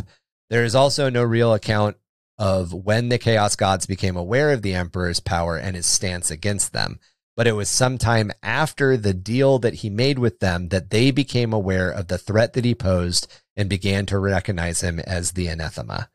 So it is highly suggested that the Emperor traveled from the warp gate on Moloch back to the warp gate on Earth, and that's how he knew enough of the webway and that Earth had a webway portal. It's it's never stated, but it's it's alluded. Yeah, it's winked and nodded at quite and a it's bit. It's also alluded to that he made a deal with Chaos Gods to gain his powers. Or legend legend says that's lore. Oh. He he go he went into the warp and he made a, a deal, deal with the devil, with the three chaos powers at that point, because Slaanesh wasn't around yet, and he tricked them essentially into granting him a bunch of knowledge and power. And huh. It was after this bargain where he tricked them that they realized how powerful he was and that he was a problem. Because in one of the old book novels, God, not novel. I want to say it's a Grey Grey Knight Codex. I think it's Tzeentch has to deal with a uh, little girl and her uh, her little uh, her little poodle that shows up in a in a dress and tricks Tzeentch into escaping. A lot of people always think that was the Emperor in disguise. Well, and the other thing mm. with this meeting with the Emperor, this original meeting where he essentially bargained with them to get knowledge and power. knowledge and psychic abilities from them, he left traps within those bargains. So one of the things that all the chaos gods do is they strike these bargains with mortals, and the it's it's the it's the common trope or myth of the wish. You wish for a djinn, and if you don't specify your wish correctly, the djinn's going to fuck you over. That's a very common mythological lesson or or trope, right? Like, I wish for a million dollars, and then like a mob boss crashes his car with a million dollars in it next to you, and his brother mob boss knows that you have it. Now you have a million dollars, but it's the mob's you, million dollars. Do you really think that I wished for a twelve-inch pianist? That old joke, but it, it's essentially that. But the Emperor was smart enough at this point that he was able to work a bunch of tricks into the bargain. So it freed him. It was ironclad on his side, and it freed him, but it also left enough things behind that those trained or versed, other perpetuals potentially, in the arts of the Emperor would be able to use them to slip the traps that were laid by the ruinous powers as well. So this little girl, for instance, could have just been a perpetual who knew one of those code words. She knew the right things to say that made Tzeentch go, oh, for fuck's sake, and have to let her go, essentially. Yep. Huh. Interesting. And th yeah, th that's an old story, is, too. This is why the Emperor is known as the anathema, because he fucked them over. He, They see it as he stole from them. He sees it as it wasn't their power and their knowledge to begin with, because, he's again, protecting humanity. They're, they're essentially by emotion in the first place. They're essentially created by the souls and emotions and, and yeah, thoughts of dead, dead people. So am I really stealing from you, or am I just taking what was never yours to begin with kind of concept? Yeah. Like the, the, um, there was a king in Poland who buried a bunch of potatoes, or there is a, there, there's a famine happening and potatoes grow really well, but the Polish people didn't like the taste of potatoes. And the king in Poland buried a bunch of potatoes on his private property, and then told the guard, told the citizenry, "These are my private farms. Do not, for any circumstance, come onto my private farms and steal my potatoes." And then he told his guards, "Hey, don't ever catch anybody. Always be sleeping or always be absent, so they'll come and steal potatoes." Because the king of Poland realized the only way that we're going to survive this famine is if people eat potatoes, and they don't want to eat potatoes because they think potatoes are dirty food. But if they think they're stealing them from me, and that's like the sort of shit that the emperor did with the Chaos Gods. Yeah. Yeah. That's pretty, pretty genius. Yep. That's why he's the emperor. That That's why he's the boss. That's why he's dead on a, that's why he's dead on a throne. Yeah. For humanity. They, Well, and that and that's the thing. If you charm a snake, eventually the chances you're going to get bit get bigger and bigger and bigger, right? Mm-hmm. The longer you play with fire, the greater chances you're going to get burned. As we covered in the Unification Wars, at the end of the Age of Strife, the Emperor came out of obscurity to conquer the warring factions of Old Earth and unify it into Terra. Eventually, with the assistance of the ancient Mechanicum of Mars, he formally founded the Imperium in the later years of the thirtieth millennium. So this would be thirty thousand years after the birth of Jesus Christ. He created the Space Marine Legions and the Primarchs with a plan to unite all the lost worlds of humanity during the Great Crusade. However, due to the meddling of the ruinous powers, the twenty Primarch infants were scattered across the stars. The Great Crusade became as much a search and rescue mission as it still matched his original plans for humanity. While this two thousand year conflict would unite humanity as the emperor had designed for and planned, it would also year. sow the seeds of the Horus Heresy to come, and the ten thousand years of social and technological stagnation that have led to the brutal, often barbaric, superstitious galaxy of modern Warhammer forty K. So the suns got scattered to the uh, the winds of the galaxy, yep. Solar winds, and some of them came back a little butthurt, and yep. uh, it, yeah. ca- it caused a lot of friction within the family. Yep, yep. And a lot of em- people got mad at Dad. And the emperor isn't very empathetic, so oh. when they come back with a bad attitude, he's just like, "You can fuck off with that," and then took a sword to the chest. Yeah, uh, Mark, summed it all up. Uh, podcast is over. Thank you for joining us for this two and a half years. Um, we'll see you for our heresy. The Primarchs. They shall be my sons, and in them will live the hopes of a united humanity. Theirs will be the strength to prevail, not only when victory lies within easy reach, but even when it seems unattainable. When doom settles like a shroud all about, in those times of darkness, my noble sons will shine the brightest of all. These twenty sons of the Emperor of Mankind were genetically engineered and crafted transhumans, created in the later years of the thirtieth millennium. His intention was for these immortal warriors to act as the generals, statesmen, and counselors of his Great Crusade, a Great Crusade that sought to reunite all of the worlds of humanity, which had been settled during the Dark Age of Technology and then lost during the Age of Strife. Their gene seed, or genome patterns, would also serve as the genetic template for the Emperor's twenty Space Marine Legions. As we have mentioned, they were designed and bred to be perfect generals on the field of battle, while also maintaining the poise and presence of mind to lead in peacetime. Like warrior kings of old legend or the Knights of the Round Table. There you go, Chuck. But they were also gene-crafted to be larger, stronger, faster, and smarter than any normal human, possessing preternatural charisma that served their statecraft and matched their martial prowess on the battlefield. Like living examples of the mythical gods of old Earth, untouchable by disease, age, or by the failings of other lesser humans. Uh, allegedly. Just, lots of air quotes around that whole part. Are you mad, Chuck? Are you mad? No, I'm not mad. Because there are some of those uh, sons that actually live up to that. Allegedly. Yeah. And there was definitely or there definitely are a lot of connections. You you had brought this up with Merlin earlier. There are a lot of connections between the Knights of the Round Table and the Primarchs. Yeah. How do you Which, feel about that, Chuck? What, the Emperor. The connection to Arthur and his court? Well, just like, you know, how the how all the sons kind of got screwed over. Well, we just got to look at it this way. They're still humans. Allegedly. Oh, oh, yeah. It's it's fine, Troy. I was trying to give you, a, you know, a little... Uh, what? I, I was trying to you give you a little... be upset? No, no, no. No, he was uh, trying to give you a moment to talk about your... trying to... He's trying to give Chuck his time to shine.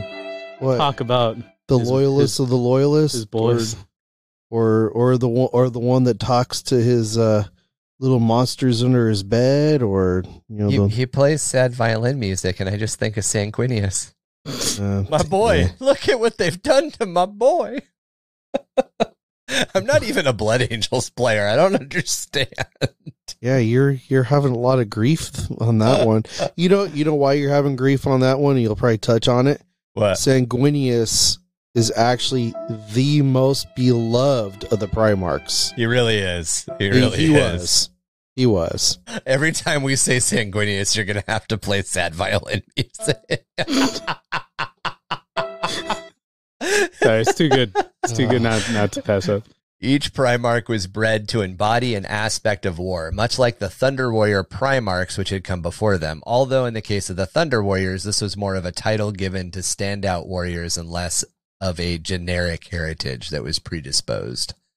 One of yeah. the Primarchs would be the greatest strategist ever known, another the personification of the terrors of war, another the master of psychic arts, another would be the best at fortifications and defenses, and so on and such worth. Disciplines the Emperor would need to work in concert in order to execute the Great Crusade and bring all of humanity's far-flung worlds back into the fold.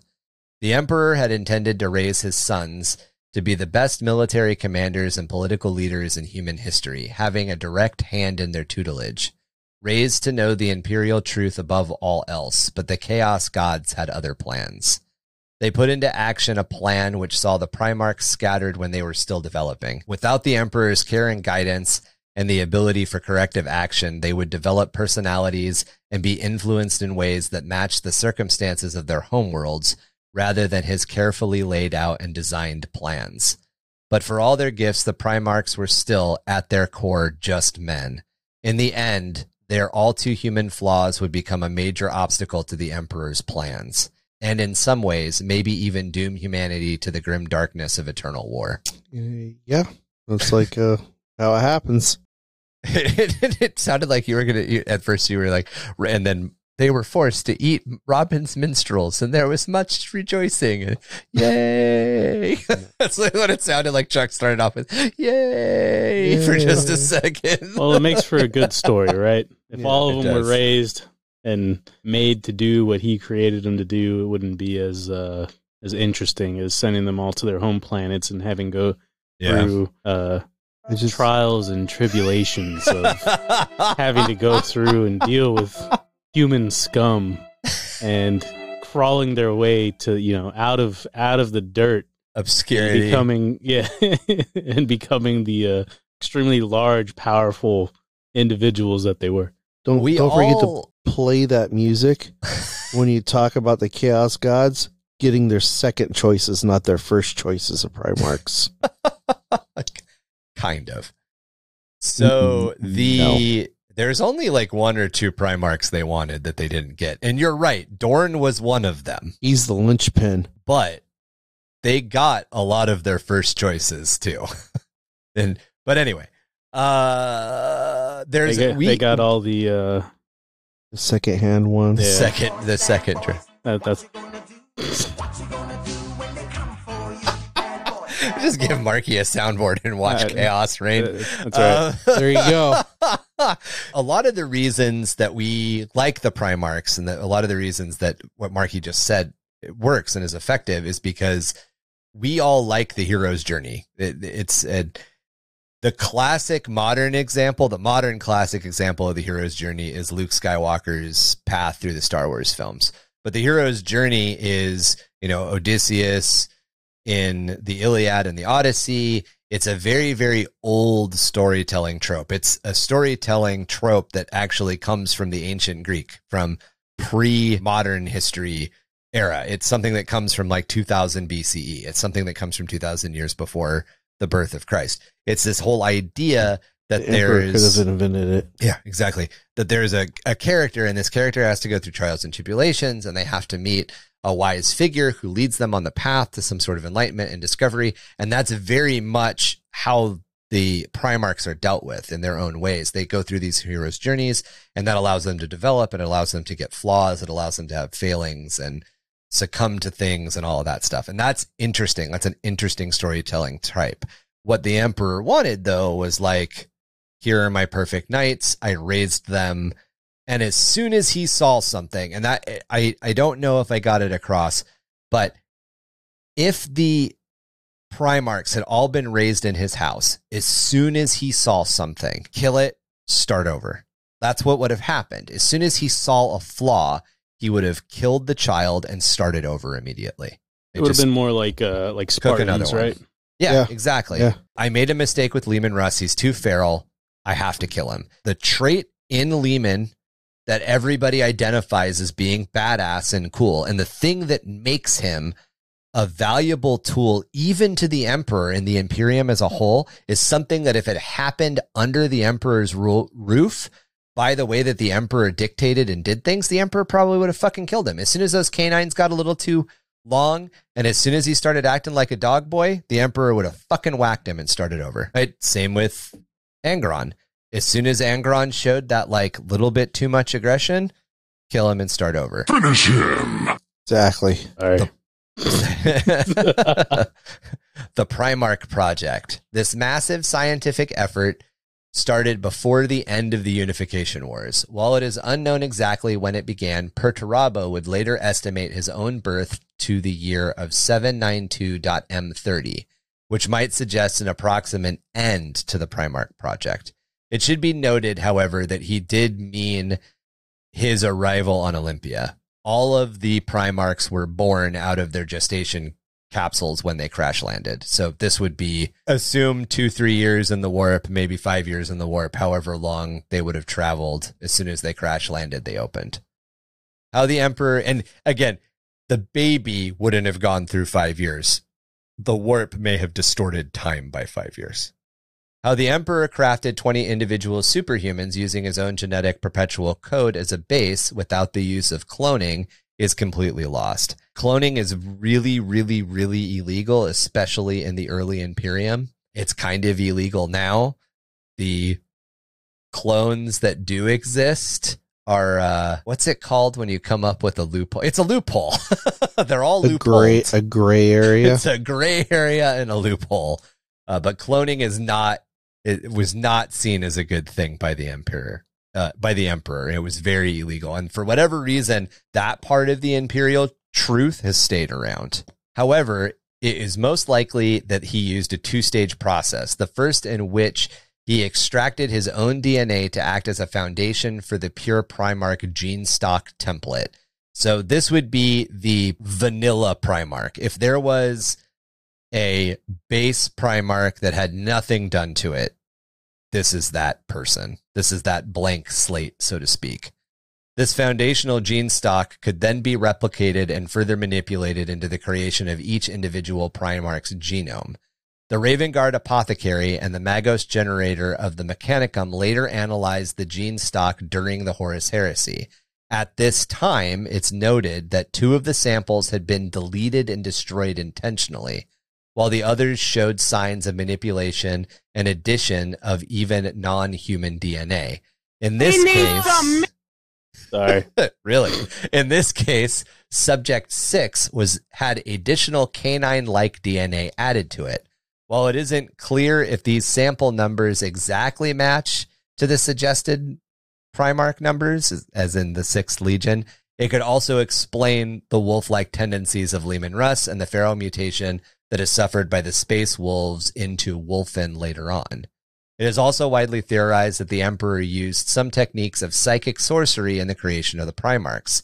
as we mentioned earlier, in the one-way trip to Moloch with the other perpetuals, a trip that happened even before the Age of Strife, the Emperor bargained with the Chaos Gods for knowledge and expansion into his own abilities. This suggests that the Primarchs were intended to be spiritually engineered as well as physically engineered, which may go to explaining their preternatural magnetism and enhanced charisma.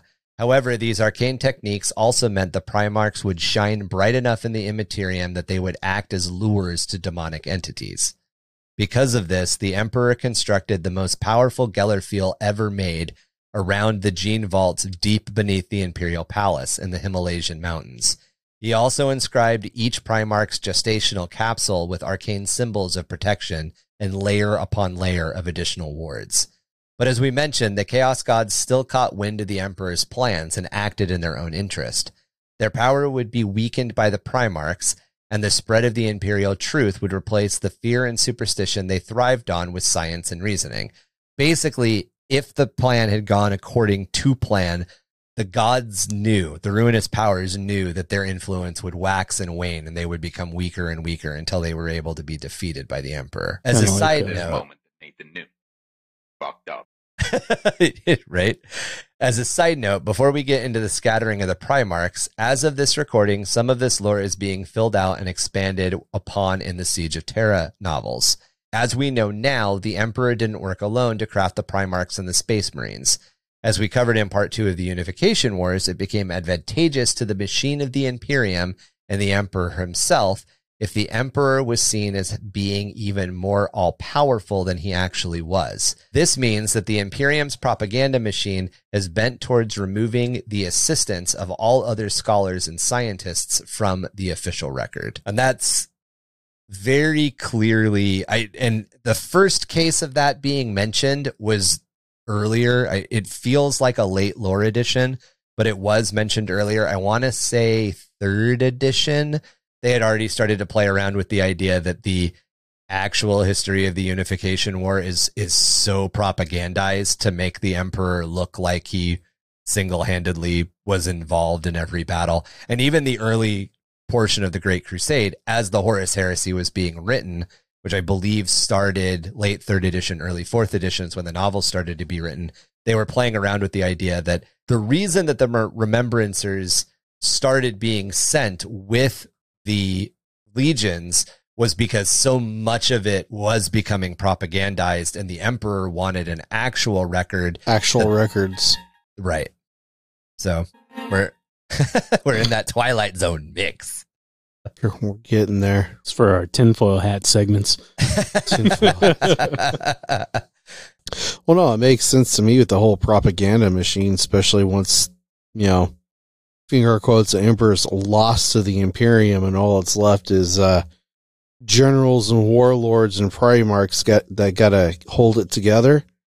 I, I, you know, they start realizing that whatever you call the original Imperial Faith book was written, and everybody started reading it. It's like everyone started believing the Emperor was a god, so you got to run with it to hold humanity. Otherwise, you start getting horrible splinter cells and back to the Age of Strife. Yeah, it annoys me supremely that I can never remember it, but it's like the Leviticus, Divini- Divinicus, Leviticus, or Leviticus, Divinicus, or something like that. Well, it, it's something I'm not going to try and pronounce. Yeah, sounds we'll, very Latin. We'll talk about it in in just a couple episodes, actually, was, as we get into that stuff. Um, yeah. Keener and her story, the first Imperial Saint and her story, is part of the Horus Heresy that I find she's, incredibly fascinating. She's the one that they save, right? She's on, so, what's the book? The Flight of the Eisenhorn? Eisenstein. Eisenstein. Yeah, no, she, so, she's that Remembrancer, correct? I believe she, well, I don't really know if saved is what you would say. That's when she's transported. She's transported back to Terra and locked in the Dark Vaults for a time being.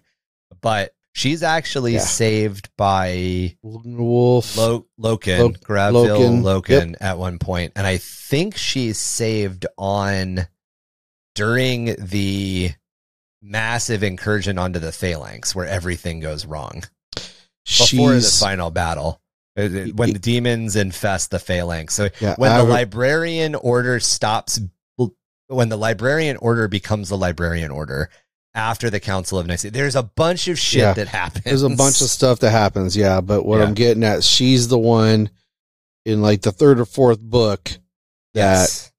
yeah.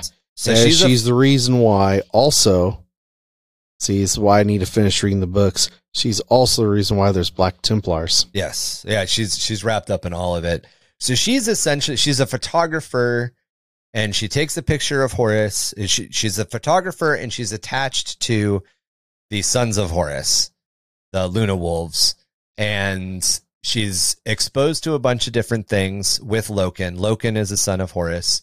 Um, who's on the council? Who is on? Yeah, he was on the Moravel Council. He's also one of the original Grey Shields and possibly one of the original founders of the Grey Knights. He is not. He does not fall with the rest of the Legion. Nope. He's a good guy. Well, he's as good as he's a good guy in that story from that perspective. Um, Keener eventually rewrites a huge chunk of Logar's book to the Emperor.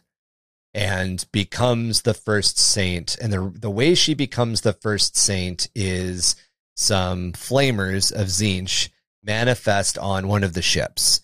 Yep. And they are about to attack a bunch of guardsmen, I think. And Keener just happens to be in the way.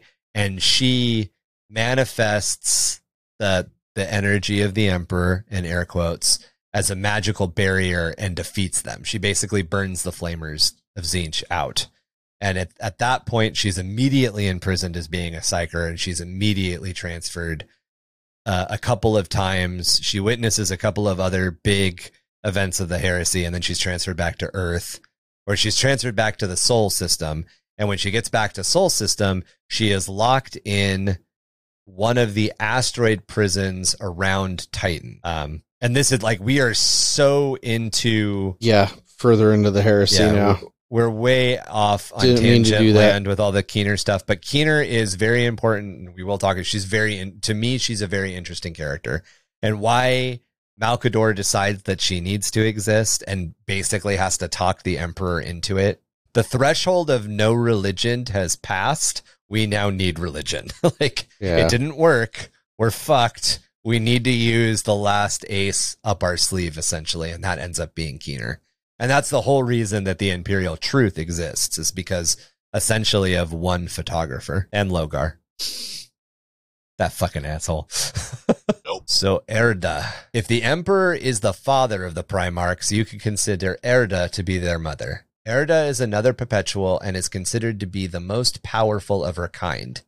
To be clear, the Emperor is more powerful, but he is also most likely the reincarnation of several perpetuals into one being, while Erda is the most powerful perpetual.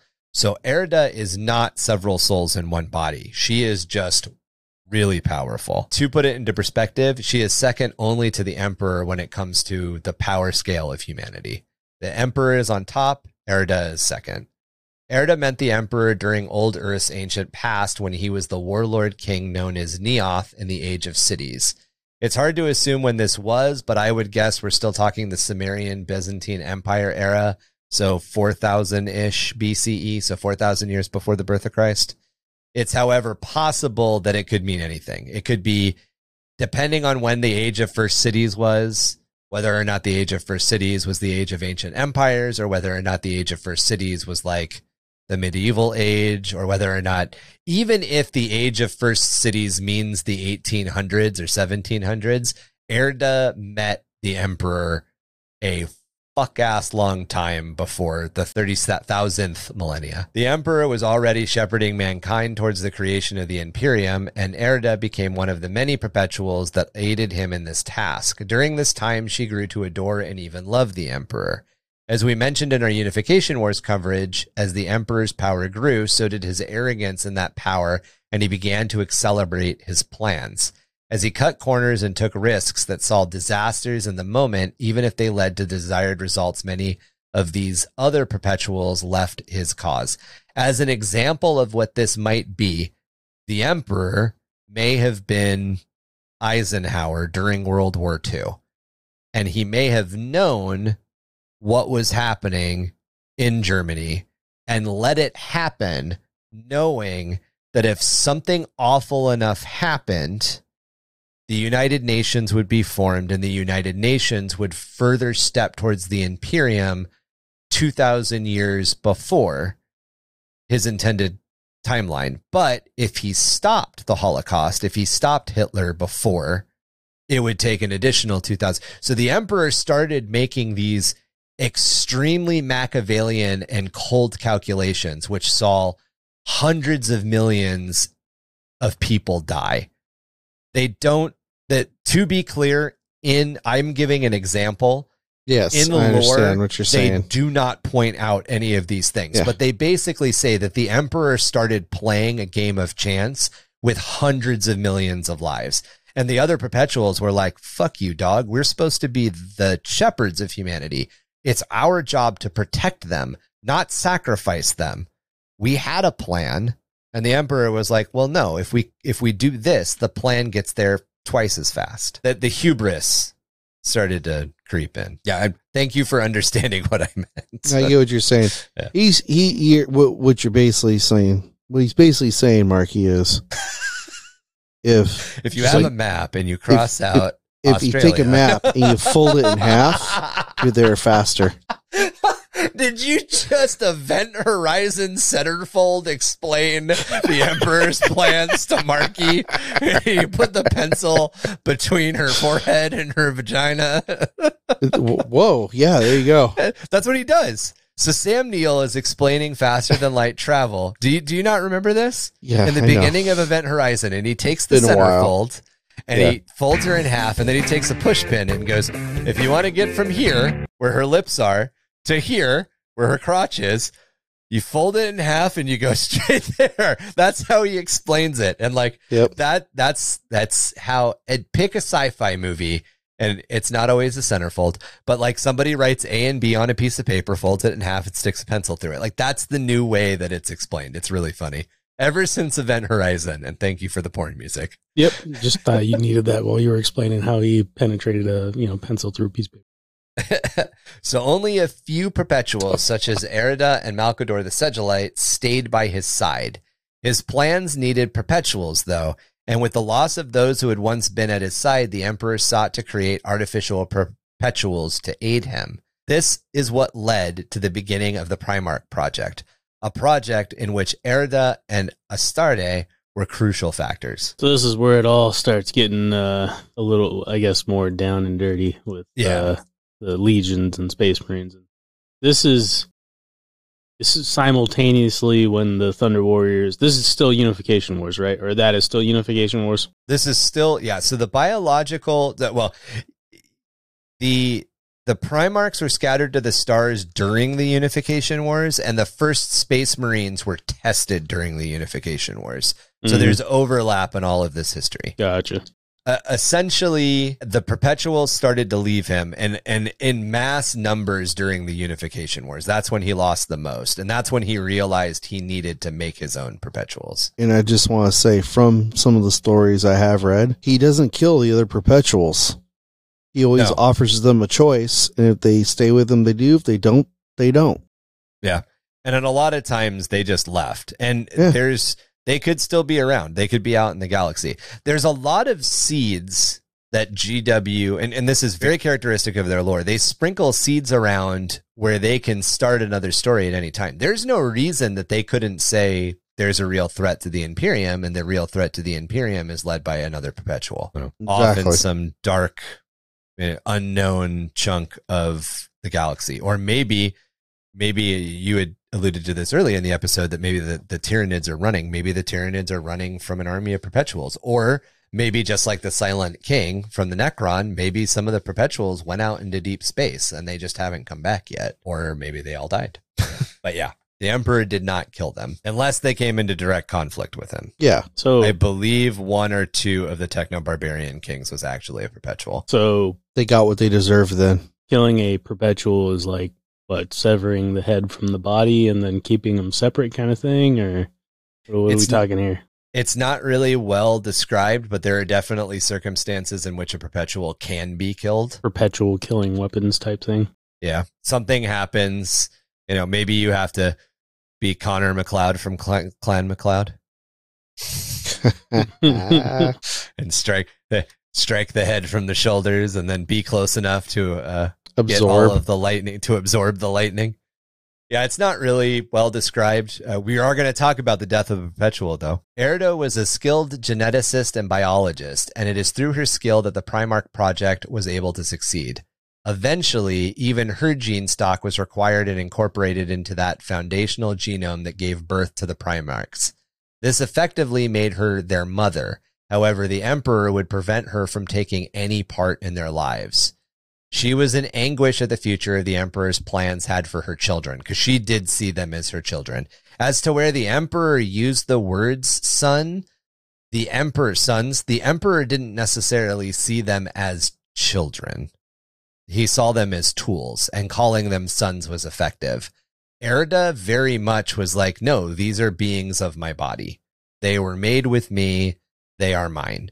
Whether or not, you know, I didn't give birth to them, there was no, that that part of the process was gone, but still, I they were created with my genetic stock.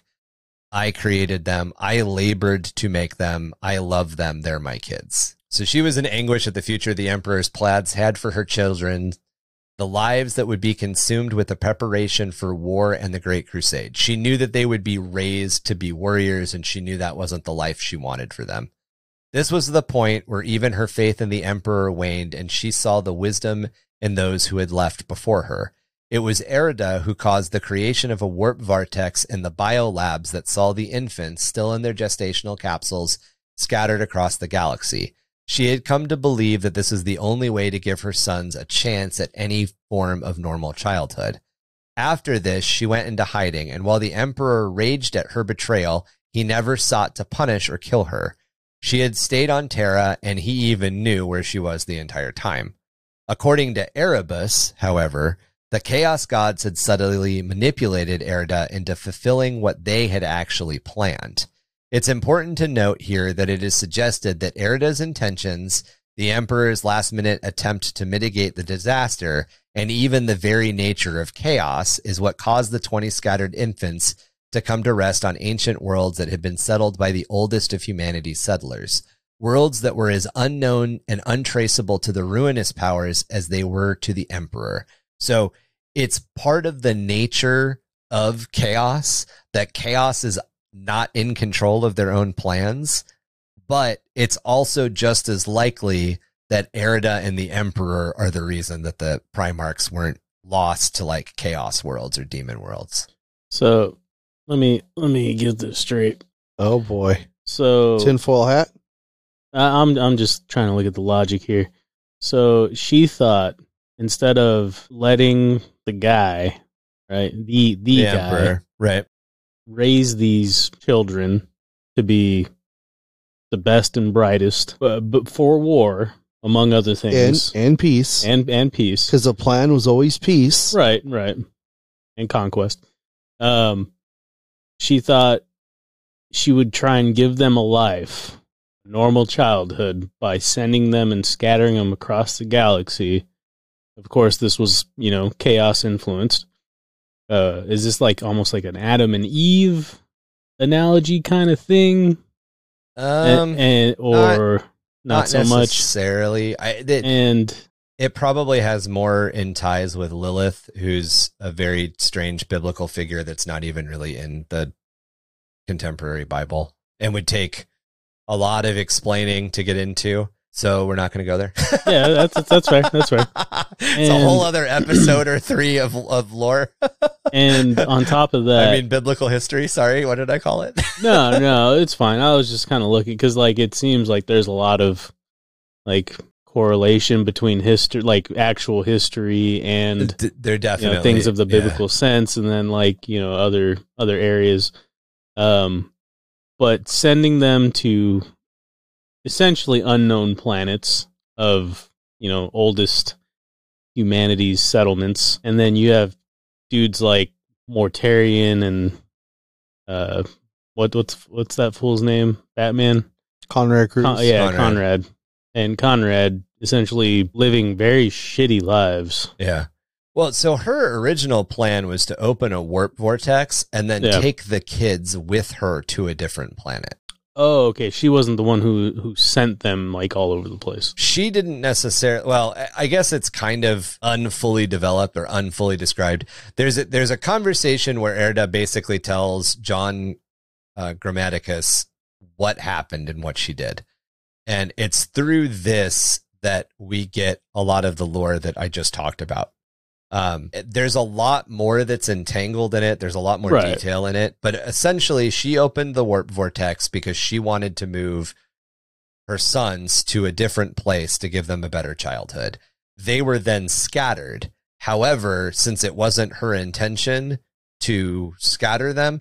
So essentially you have three beings or three powers all vying for what's going to happen to these twenty infants. Right. One set of beings, the, the ruinous powers, wants them to all go to demon worlds so they can corrupt them, make them into their own tools, or kill them.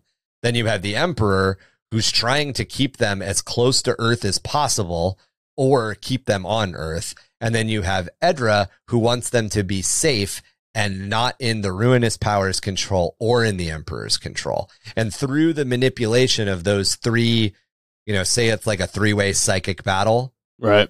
They're scattered to these worlds that just happen to be some of the most ancient settled and therefore completely hidden from both the ruinous powers and the Emperor. Gotcha. So um, all three of them kind of got a little bit of what they wanted. What they wanted.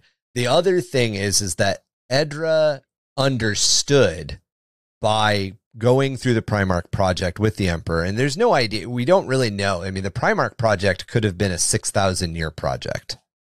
And, and who knows, maybe there were thirty-seven Primarchs to begin with and only twenty made the cut. Whatever that process was, Erda became very, very aware of the fact that the Emperor would do whatever he needed to in order to meet his goals. So she realized that the first time little Lehman picked up his plate and ate with his, you know, ate his mashed potatoes by mashing his face into the plate without using his utensils, that the Emperor was going to fucking uh, bless him with a bolter from across lo- the table. I, lo- I love that you over. use Russ for that. Well, who else is going to eat like a feral child at the dinner table? Nobody ever says Russ is feral. Yeah, he, he's he's described he's described as having feral tendencies by the Imperium. It's yeah, just well. a thing. He has he has he's long very, teeth. He's very loyal. Sure. He's a very, very, very loyal, angry pit bull who will bite first and ask questions never. I got it. Not even pit bull, wolf that will bite que- bite first and ask questions later. I got it. I got it. Loyal. Lehman Russ is described as being feral. That's that is a descriptor used to he refer designed, to Russ and the Wolfen. He was designed for putting other legions to rest. No. He was utilized to put other legions to rest. He was designed to be raised as a courtly knight at the Emperor's table. There you and go. That's the that's the distinction. He needs some milk. And that's the distinction of this portion of the story. The Emperor did not plan for Lehman and the Space Wolves to end up the way they were. He wanted them to be completely different. But when he got the tool, he was like, this is useful. And that's what Erda didn't like. Erda didn't like that they couldn't be her sons, that they couldn't have normal lives. And that's why she did what she did. And she even admits, this was a giant mistake. I never should have done it. I should have been active. I should have fought him and been active in their lives on Terra. I fucked up. I am the reason for the Horus Heresy. Like, I am the reason for my son Horus's fall. She, at the end of her life, one hundred percent blamed herself for what was happening. Well, she didn't one hundred percent blame herself, but she one hundred percent accepted that she was a portion Part of, of why it was happening. She had no sort of like, I just wanted the best, I'm perfect. She was very much like, I get it. I fucked up. This is my pro- I am to blame for some of this. Most of this. Damn, Marky. That's what it seems like. Si- why don't you just side with Chuck? It's like he is. So yeah. Erda's story becomes entangled in the efforts of John Grammaticus and the Cabal but that is definitely a story for a different episode at another time. In the later stages of the Siege of Terra, she is confronted in her home by Erebus, who seeks her to join Chaos. She refuses. At this, Erebus summons one of all types of greater demons against her, so she has to fight a greater demon of all four Chaos gods. At this, she reveals her true power, becoming the tripartite being, a dark-skinned woman wielding a staff, an old crone capable of freezing with a touch, and a young woman wielding a sickle. She becomes the maiden, the matron, and the crone, essentially. She kills the demons, but is gravely wounded in the process. In her final moments, Erebus places his ethema blade to her neck and demands she joins Chaos once again. She refuses and spits into his face. He then claims her life by plunging his blade deep into her neck, severing her head. Um, the Atham, uh, Etham blades, the Atham blades, I'm not sure how you pronounce it. It's, it's anathema, but it's not the full word. It's almost yeah. like an enema blade. It's an enema blade. They are one of the things that are mentioned as of killing, being capable of killing perpetuals. And the Emperor. Yep. And the Emperor can do it. Like many other perpetuals. Yeah. And the Emperor is also cut with an anathema blade. True. Yep. He can be killed by one, supposedly. Like many other perpetuals, this seems to be her end, suggesting there are circumstances where they can either choose to die or will be killed, or at least circumstances that make their reincarnation extremely slow. So what we know about perpetuals is that Erda could come back. I mean, she's a perpetual. There's nothing lore-wise that can't just say, oh, she's back at some point. Um, yeah, I like the whole idea of like them choosing whether they like will die and reincarnate or not. I I like the whole idea too that the Emperor. Th- this is just me with you reading that right now. Like, you know, everyone makes it seem like, you know, he's very emotionless. I think he's just right. very very focused on humanity. Surgical. Like, he's, yeah, he's he's Mac. He's he's presented as a Machiavellian character. Machiavelli is an author who wrote a book called The Prince, and one of the portions of the book, The Prince, one of the portions of, I guess, the philosophy, if you will, of The Prince is that the ends justify the means, and that is something that the Emperor yes. is one hundred percent about.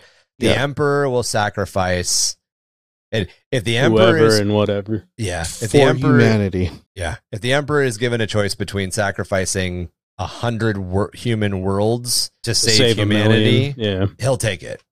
one hundred percent he'll take it. And I, and that's the contention with the Emperor as a character is, is that right? Or should you try to do both, essentially? Should you try to uh, save the hundred so worlds that, and the that million? Commissar, that exterminatist, like a whole row of planets to slow the Tyranids down, he was he was Rip thinking in. like the Emperor. He was thinking like the Emperor. Yeah. But everyone calls him an idiot. Yeah. Well, yeah, because it didn't work.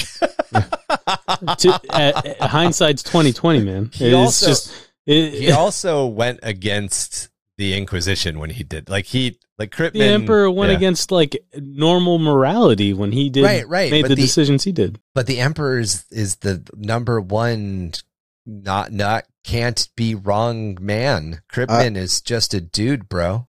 I would like. to I think, think he was wrong with with. doing the, the Thunder Warriors dirty like he did. Yeah, back to that. There we are. So yeah, I would like it to always think, circles back to that because in, it was in, the ultimate betrayal. And it was a tool that got, you know, the, the blade got too dull, couldn't sharpen it no more, just tossed it on onto his new uh, K-bar. Oh, I'm sorry. He's It's too hot to handle. So. You know, you know nine, nineteen elevens were, you know, still, oh still God, a super man. reliable gun that people really like. Still Just is. because we moved to the M nine doesn't mean that it's the better, more, you know, the better choice in, in this scenario. This is an interesting analogy That's that you just came up analogy. with. I like that one. So what I was going to say was before, before he started going on that was uh, what I'd like to think with all the stuff that we talk about the Emperor and everything that goes on. So we all know Sanguinius gets a tattoo for his, for his fallen uh, sons. I would like to think. Now, hearing this little bit that you talked about about about er, Erda, that Erda. Erda, I would like to think that the Emperor gets a tattoo on his arm, a little heart tattoo, American That's, traditional it says heart er, tattoo. Erda in the middle of it. It says it arrow. right in the middle. It says it right in the middle. Got a little crack going down it. No, no. Sanguinius has it tattooed on his arm. It no. says mom. It says mom. It says and mom. Then underneath it, it has her na- her full name. No. I'd like I like to think the Emperor has has that heart somewhere. Is it because just... I mentioned Sanguinius again? Is that what's yeah. happening? Yeah, he said every time. Love it. All right, guys. Well, that wraps it up for our first episode on the Emperor and his Primarchs. We will pick it back up next episode with the scattering of the Primarchs and the rest of their individual stories, or at least an introduction Ooh. to the rest of their individual stories. Some of them are worth listening to. The rest can just, eh, who cares? Chuck wants a four-hour episode on Dorne, and everybody else can fuck It doesn't off, have to be four heard. hours. It doesn't have to be four hours. It's got to be at least six episodes. Dorne, That's- Dorne, Dorne and Vulcan and... uh. I wouldn't mind Conrad Cruz. He's a little dark, but that, that would be a good one. I'm a, I'm actually a relatively big fan of Perturabo and the Khan. I think they're my favorites. Perturabo, whatever. I, I'm also a relatively big Horus fan. Um, well, of course, he's the most, but, he's the second most charismatic. Yeah, right? He's second to the, yeah. Sanguinius. Well, I know. Well, lore wise, a lot of it is that the the Emperor or Horus is second to the Emperor is ah. what happens. Everybody just loves Sanguinius. He's Am the I? best one to get along with. He like he liked everybody. Yep. Yeah. Sanguinius, Sanguinius got along with everybody. It looks something like this. Sorry. What? Like, my email needs to look like what? Yeah. Sorry, the outro. He'd be he'd be he'd be that guy. He invites everybody to the party while some of the other ones wouldn't. Right, right. I actually don't. I, I know that I. It seems like I pick on him a lot, but I also don't necessarily mind Leman Russ. Leman Russ is kind of a cool Primarch, too. I, I'm not picking on Leman Russ because I don't like Space Wolves. I'm picking on Leman Russ because Leman Russ is used as an example a lot in lore of what was not supposed to happen with the Primarchs. They were not supposed to end up like Leman Russ. Now, Leman Russ ended up being a very good tool. Another example would actually be Angron. Angron is another Ugh. example of this was not supposed to happen, but incredibly effective tool. And then there's Gilliman, who is a tool, not an effect. He's just, just a normal, regular old yeah. fucking tool. What a tool. Yeah, he's a whole a other square. conversation. Goddamn tool. Want to get in contact with us about the show or ask us about some bit of lore you feel we missed, or maybe share your own short stories, homebrew lore, and spooky dookies? Reach out to us by email at under the hive of madness at gmail dot com or jimdarkgaming at gmail dot com. You can also reach us through our community on Discord. There we chat about forty K lore, hobby, tactics, Age of Sigmar, Warhammer fantasy, fantasy battle, creative writing, video games, role playing, and much more. Check us out on Facebook, Instagram, TikTok, or at under the hive of madness dot com. Like us and review us wherever you get your podcast fix. Our home is on Spotify, but you can find us on Apple, Google, Audible, Stitcher, and many more. Support us through Patreon at w w w dot patreon dot com slash under the hive of madness. Patreon members get access to a video podcast with minimal editing, so you can see our faces, follow along with what we're looking at on screen, and hear our bloopers in real time. All Patreon levels also get access to our quarterly painting contest. Plus, we have other perks at higher levels, so go on over and check it out.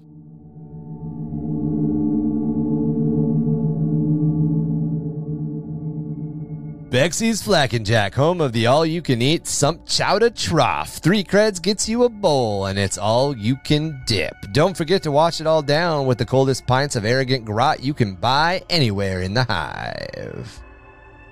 We are the degenerate crust punks your mama always warned you about, tearing through the underhive like that sump soup through an unprepared hiver. six six five point six six U H M R ChemRat Radio, reminding all of you ChemRats, hive mice, and sump ghoulies to keep those dials fixed right here. Same ratty frequency for a dose of the same ratty-ass attitude. Run. We'd like to take a moment to thank our patrons, starting out with Lewis M, a k a. Beast and Brushes. And a big thank you to Daniel H, another new member, and we appreciate the support. Uh, I'd like to thank Andrew Q. And a big shout out to Halfrim E. And thank you, Nathan P. I'd like to thank Barcode. Soup, soup, soup, soup.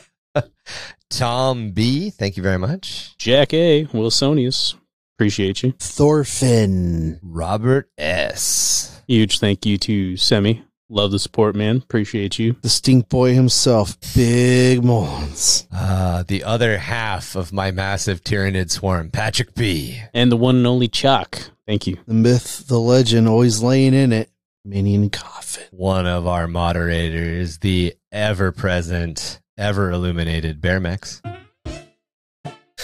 And a uh, special thank you to uh, the lovely, beautiful Ickbard. I love the sax. I love sexy saxophone for Ickbard. Patrons, if you guys have nicknames that you want us to read, either as A K As or in place of your name, just contact us. We are more than happy to do that. I told my daughter there was no such thing as monsters as I picked her up and told her she could sleep in our bed tonight. It was the safest way to get her out of the hab. I had seen it too. The four-armed mass with six eyes hiding in her closet. Nope. Read a book. Surprise, motherfucker. That's what we're ending on.